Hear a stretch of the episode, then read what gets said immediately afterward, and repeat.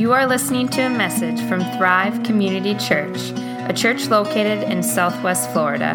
For more info, visit us at thrive-fl.org. So, welcome again. Uh, and this is the closing of our series on God with us, what that means.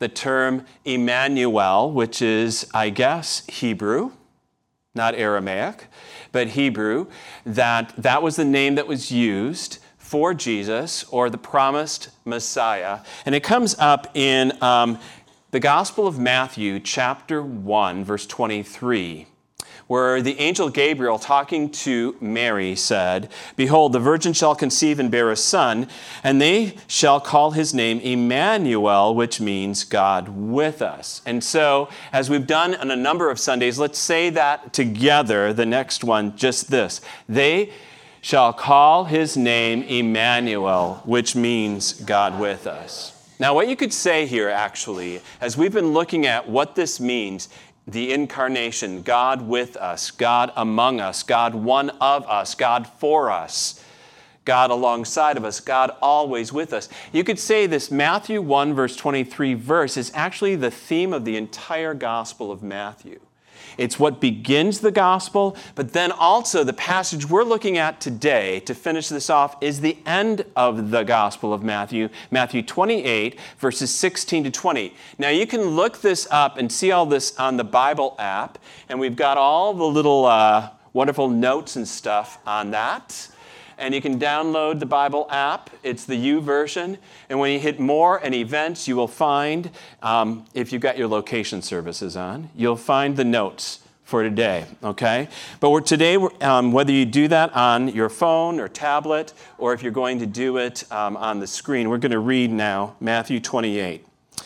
Now the eleven disciples went to Galilee to the mountain which Jesus had directed them. And when they saw him, they worshiped him, but some doubted. And Jesus came and said to them, All authority in heaven and earth has been given to me. Go therefore and make disciples of all nations, baptizing them in the name of the Father and of the Son and of the Holy Spirit, teaching them to observe all that I have commanded you. And behold, I am with you always to the end of the age. Powerful words, words that you might have heard before, maybe you have not. Um, but we're going to look at how the beginning and the end of the Gospel of Matthew basically brings that home Emmanuel, God with us. I am with you always to the very end of the age. And what we're going to look at today is what does it mean? He talks about disciples in here. What, what are the characteristics of a disciple? What characterizes a disciple of Jesus Christ? We're going to look at these four things, and one of them might be surprising to you, but the first is doubtful. Disciples are doubtful. Secondly, is they are adopted. Thirdly, they are formed. And finally, they are empowered. We'll take them one. I know, four points, but guess what? We're going to go through them pretty quickly. well, relatively speaking. First of all, doubtful. I know that one might shock you, but it's right there in the text. I don't know if you noticed that, right? In that text. So it says, that the disciples gathered together and they came up to the mountain at Galilee where Jesus had told them. And it says, And when they saw him, they worshiped him, but some doubted. Now, I am amazed that Matthew actually includes this in his gospel. He didn't have to include every, in fact, a lot of details are not included in the gospel, but he did definitely place this one in here.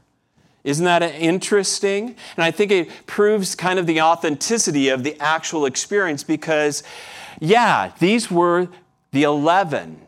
The 11, that is, minus Judas, they had come together. So they had been the ones that were with Jesus for three years. They were the ones that also saw his crucifixion, but they were also the ones that had, up till this point, seen a number of times where Jesus had actually appeared to them resurrected from the dead. And yet, these 11, the ones closest to Jesus, still some of them doubted. I think there's both comfort in that and, um, shall I say, a challenge. First of all, comfort. Having doubts is our fallen normal state. If you've got doubts, everybody else does too. Okay? God still uses doubting people. In fact, there is no other type of people that He uses in the Bible. There's no super saints, no super duper spiritual, always convinced, always on top of things individuals that God ever uses. There's only one hero in all the Bible, and it is not Moses, it is not David, it is not Ruth, it is not even Mary. It's Jesus. Everybody else has doubts and struggles and fallenness and sinfulness and all that stuff going on. So if he's going to use anybody, he's got to, and he chooses to use us. That's comforting to me. He chooses to use doubtful disciples even after the resurrection, even after everything was proved in their presence, in a sense. He still uses them even with their doubts. Now, the challenge is your doubts are no excuse. That is, I don't think you get to say, well, Pastor, you know, you must have a lot of faith to do what you're doing. And I mean, to have dedicated your blah, blah, blah, blah, blah, blah, you know. But me, you know, I got my doubt. So, you know, I'm, I need to leave all that discipleship stuff to those professionals with all that faith. You know, what was fascinating to me is um, at seminary, way back when, um, in 1986, I think it was, or 1987, I interviewed the president of the seminary I went to because he was heading out. He was leaving the seminary, or I, no, he wasn't the president. He became president later, but he was a professor, and uh, he was leaving the seminary for another ministry for a while. And so I talked to Dale Meyer and sat down with him for an interview for the newspaper. I was on the newspaper at the SEM, and what was fascinating to me is he said that, you know what, they think pastors have the strongest faith, but actually, we probably don't. We're some of the weakest. The reason why we're at the seminary in the first place is because we are struggling with all this stuff. We know it's real, but we have our doubts. We, and so we need to learn, learn, learn, learn, learn, and try to. He said the people in the pews or in the seats or uh, probably have stronger faith than we do. I, you know, in general, I think he's probably right. Okay? So I think it also is a challenge to say, you know what, don't look to a human being and base your faith based on another human being and how strong they are. We're all fallible. We all have our doubts, we all have our struggles. Base it on Jesus Christ, base it on what is happening as a result of through anybody's life. It's always you know, I really am tired of, in the United States, the personality cults we have set up with some Christian leaders. And some of the, quote, greatest Christian leaders in our society, I think, are not necessarily serving us that well sometimes. I'm just saying. I'm not trying, I, I, I'm glad they're there, but it's really not about that. It's not about that human or that, it's about Jesus, okay? So the challenge is Jesus uses doubting disciples to make other disciples. So you're on the hook yet. You don't get to say, oh, you don't have to have a fully formed faith in order to disciple someone else. You can still pour your life, you can still serve, you can still pray for people, even with your doubt. And I'm not saying, hey, keep your doubts. I'm saying work through them, figure them out, um, move on, keep studying, keep reading, but it's no excuse. Okay? So disciples have doubts. That was the first thing. But secondly, they're adopted. Now, that word is not in this text, but I think it was interesting as I was reading and studying for this sermon, some of the things I came across. One was from uh, Greg Ogden's book, um, Basic Discipleship. And he had a chapter that uses Matthew 28. And I'll get to this in just a minute, so I know I jumped ahead on that brook. Okay? But what's curious about um, this Matthew 28 section is all of a sudden at the end of the Gospel of Matthew, here we have this full blast Trinitarian formula, baptizing them in the name of the Father, Son, and Holy Spirit. So some biblical scholars have argued, well, that can't have come out of the mouth of Jesus because that seems like a later development that either Matthew put in his mouth or the church did later on. And I think they're missing the point. They're forgetting what does it mean to be baptized into the name of the Father, Son, and Holy Spirit. I think it's directly from the mouth of Jesus because he's really adopting us or welcoming us into his family. So, in modern Western culture like we're in, okay, where do you find your identity? It's in what you do. You know, so often when somebody introduces himself to somebody else, it's like, Hi, I'm a, and you fill in the blank. You don't say your last name necessarily and what clan you're a part of. You say what you do as a job.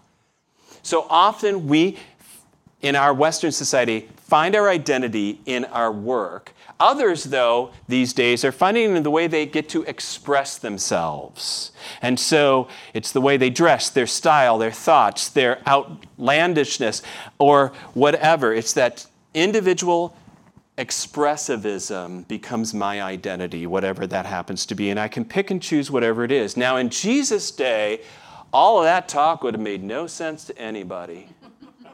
They would have looked at you like, what are you? What? It would have made no sense because their identity was tied into their family, their clan.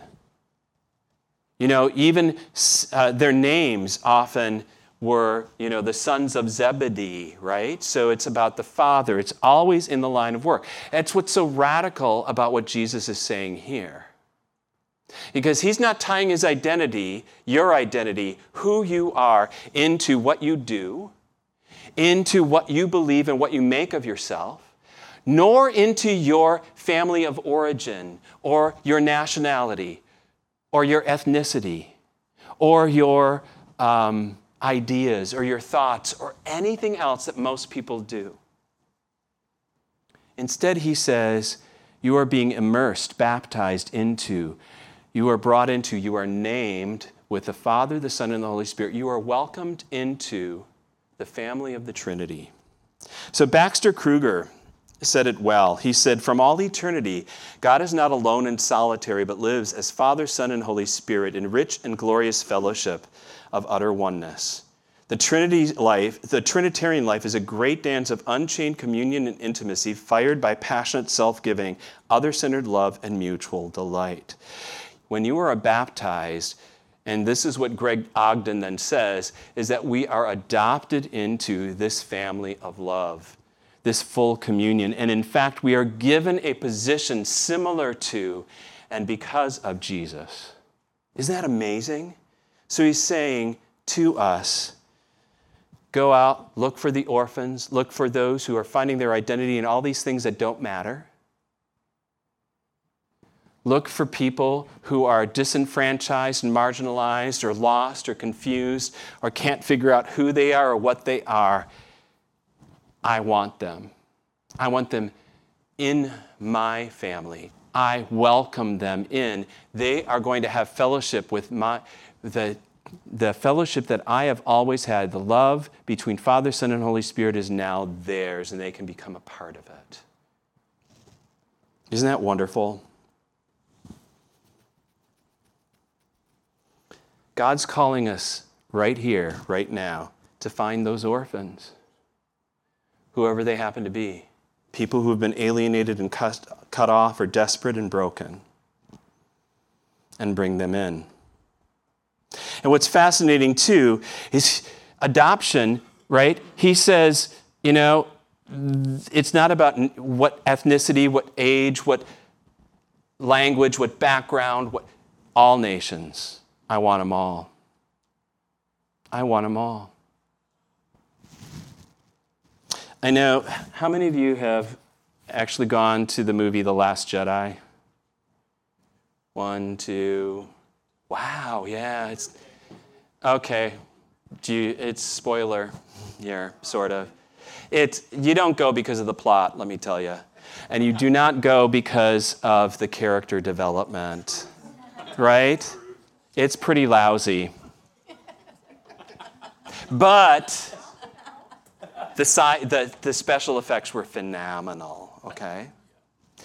So, um, one of the plots, if there is a plot at all, is, uh, and why I'm bringing this up is because I think this is what most people do. So, Rey, I mean, because most movies are reflections of our society. Even, oh, I know you're trying, but oh, you have not seen it. Okay, well, Rey is, Rey is struggling. I'm just telling you this little line. She struggles with her identity in the whole movie and tries to figure it out. Is it because of what family she's a part of? Is it her background? She's the orphan at the beginning, sort of doesn't know who she is. She finds out who she is, and finally, in the end, she names herself at the end of the movie. And that's all I'm going to say. I'm not trying to spoil any more. But the sad thing is, she names herself after a couple of fallen, fallible human beings. But she's made the choice. And we're all supposed to say, wow, that's great. That's basically the plot, by the way.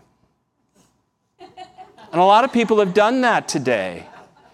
And God says, I've got something radically more foundational that no matter what, no matter your age, no matter your intelligence, no matter your background, no matter what you do, no matter what you think, no matter what you, you I want you part of my family. And that becomes your value, your identity, your destiny, your direction baptizing them in the name of the Father, Son, and Holy Spirit. Welcome into the family. You are adopted. Isn't that amazing?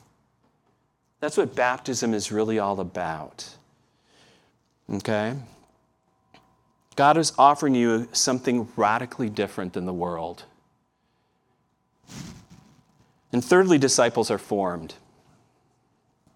Did I spoil that for you now? I kept it vague enough. Yeah, no, she was doing it the whole time. Well, that's the whole plot, basically. it's okay, it was still worth seeing, I guess. Sort of. Thirdly, we're formed. You know, I think a lot of Christian culture today is kind of the uh, you can kind of worship Jesus at a distance. You show up for an hour and then you leave. Um, and we think that's what Christianity is in our society kind of connect, boom, and then be gone. Um, is that what, you know? Jesus intends, from what I can tell, lo, I am with you always, to be in our face, to be with us through everything.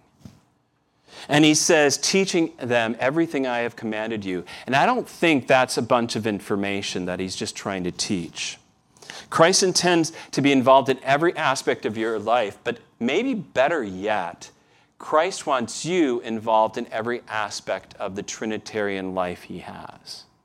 He wants you immersed in his life, not you just adding Jesus a little on to the side of yours.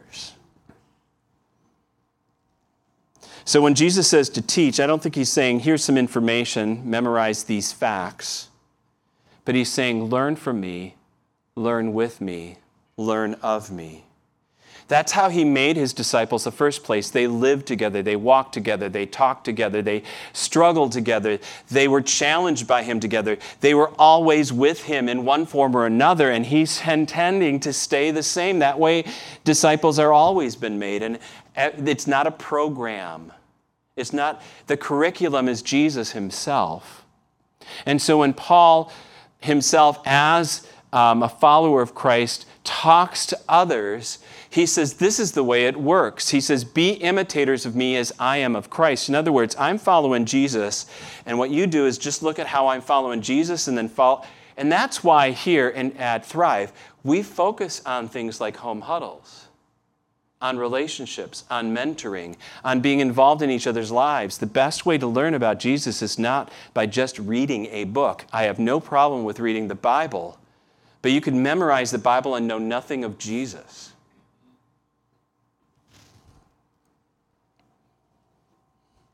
Jesus didn't set up a program, he called his church into existence to be following this verse and having Christ then finally. And so Christ himself is the curriculum. This is why Paul says in Galatians, he says this way My little children, for whom I am again in the anguish of childbirth until Christ is formed in you. Isn't that an amazing passage? So his goal is that I become more and more like Jesus himself. Not, okay, I know, I know um, these facts. I hopefully know a lot of facts, but they're not just facts. So, disciples are formed through relationships, in relationships, for the sake of relationships, because that's how Jesus set it up. And finally, empowered. So Jesus said, All authority in heaven and earth has been given to me. Go therefore and make disciples of all nations. Now, this section of the Great Commission scares a lot of people. I mean, it's kind of scary to think about this, right? It's pretty all inclusive. He has all authority. Oh my gosh. Are you expecting me to, to go out and push other people to go to church? You know, I'm supposed, no. No, that's not what he's saying. I love how Kelly Johnson wrote uh, about this. She said, These disciples are not an army ordered to make all nations subject, nor are they franchise owners sent out to increase market share for the brand. I think a lot of that's going on in the United States. They are followers of the crucified one, sent to welcome into their motley company, numbskulls, cowards, and squabblers that they are, all of the broken and beautiful people of the world. This is still overwhelming. And there have been many times through the ministry here uh, at Thrive, through my ministry over some 30 years at three different campuses at LSU, at University of Florida, here at FGCU. I can recall times even back in like the late 80s, I'm on the campus of LSU and there's 26,000 students walking around the campus in the middle of this beautiful campus in Baton Rouge. And I just look up and go like, Lord, this is just totally overwhelming. How am I supposed to? How? There's so many lost and lonely and struck. How's this going to work? How does this work? And that's why the promise in this passage that started the gospel ends the gospel of Emmanuel is so important, where Jesus says, And behold, I am with you always to the end of the age what, it, what is it? What is Christianity? You know? People have tried to categorize it in so many different ways. At the time of the early Christians in the Roman Empire, they thought it was atheistic because they didn't seem to have everything. Wait a minute, they don't have temples, they don't have priests, they don't have um, sacrifices. All the other temples and pre, you know, they have all this, all these things. These people, they just have relationships. They just love each other and they talk about what? What is this? Right? I've heard, you know, and I, I, I, believe, you know, that Jesus Christ died for my sins on Calvary, took them away, and I am given his righteousness. But is righteousness a thing? Is it kind of like a ticket to heaven? Is it a little robe that I actually, you know, what is his righteousness? Is it stuff? No. I ask this because I think when we look at Christianity, we often think, oh my goodness, how am I going to convince somebody of this stuff and this thing and these ideas when it's not about that? It's about a relationship with Jesus Christ. You know? There's a lot of transactional thinking in Christianity. That is, I do this and then I get that. If I just trade in this deal, I do this, do that, the other thing when it comes down to it, it's really the gift is not a bunch of stuff that God gives you. It's not that He takes away this and gives you this. The gift is the giver Himself. John's Gospel. In John's Gospel, there's a chapter, John 17, where Jesus prays for everyone. And this is how he defines it there, what eternal life is. He says, And this is eternal life, that they know you, the only true God, and Jesus Christ, whom you have sent. And the knowledge here is not information, the knowledge is deep, abiding relationship, knowing and being loved by, and knowing I am loved by, and knowing who my God is, and that He is with me always. Knowledge is not information. And that's what Jesus makes clear in this passage. Lo, I am with you always. Not, lo, I've got this stuff to go with. Here's the manual. Go out and share this information. Lo, I am with you always. I am with you in everywhere you go. If you think this is overwhelming, don't worry. I'm the one who's going to work in every situation. I'm the one that's setting it up.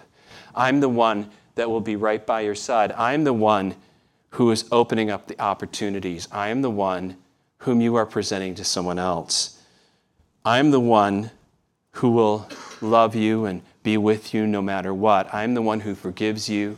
I'm the one who prays for you. I'm the one interceding for you. I'm the one who's carrying you. I am the one who is empowering you. I am the one. I am always with you.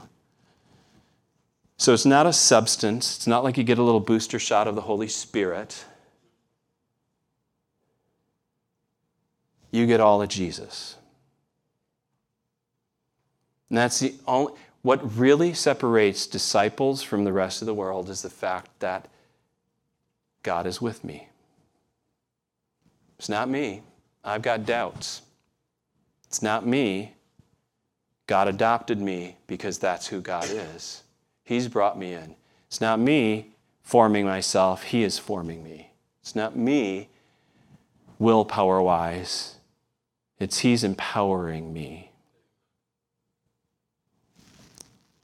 So, disciples are doubtful, adopted, formed, and empowered.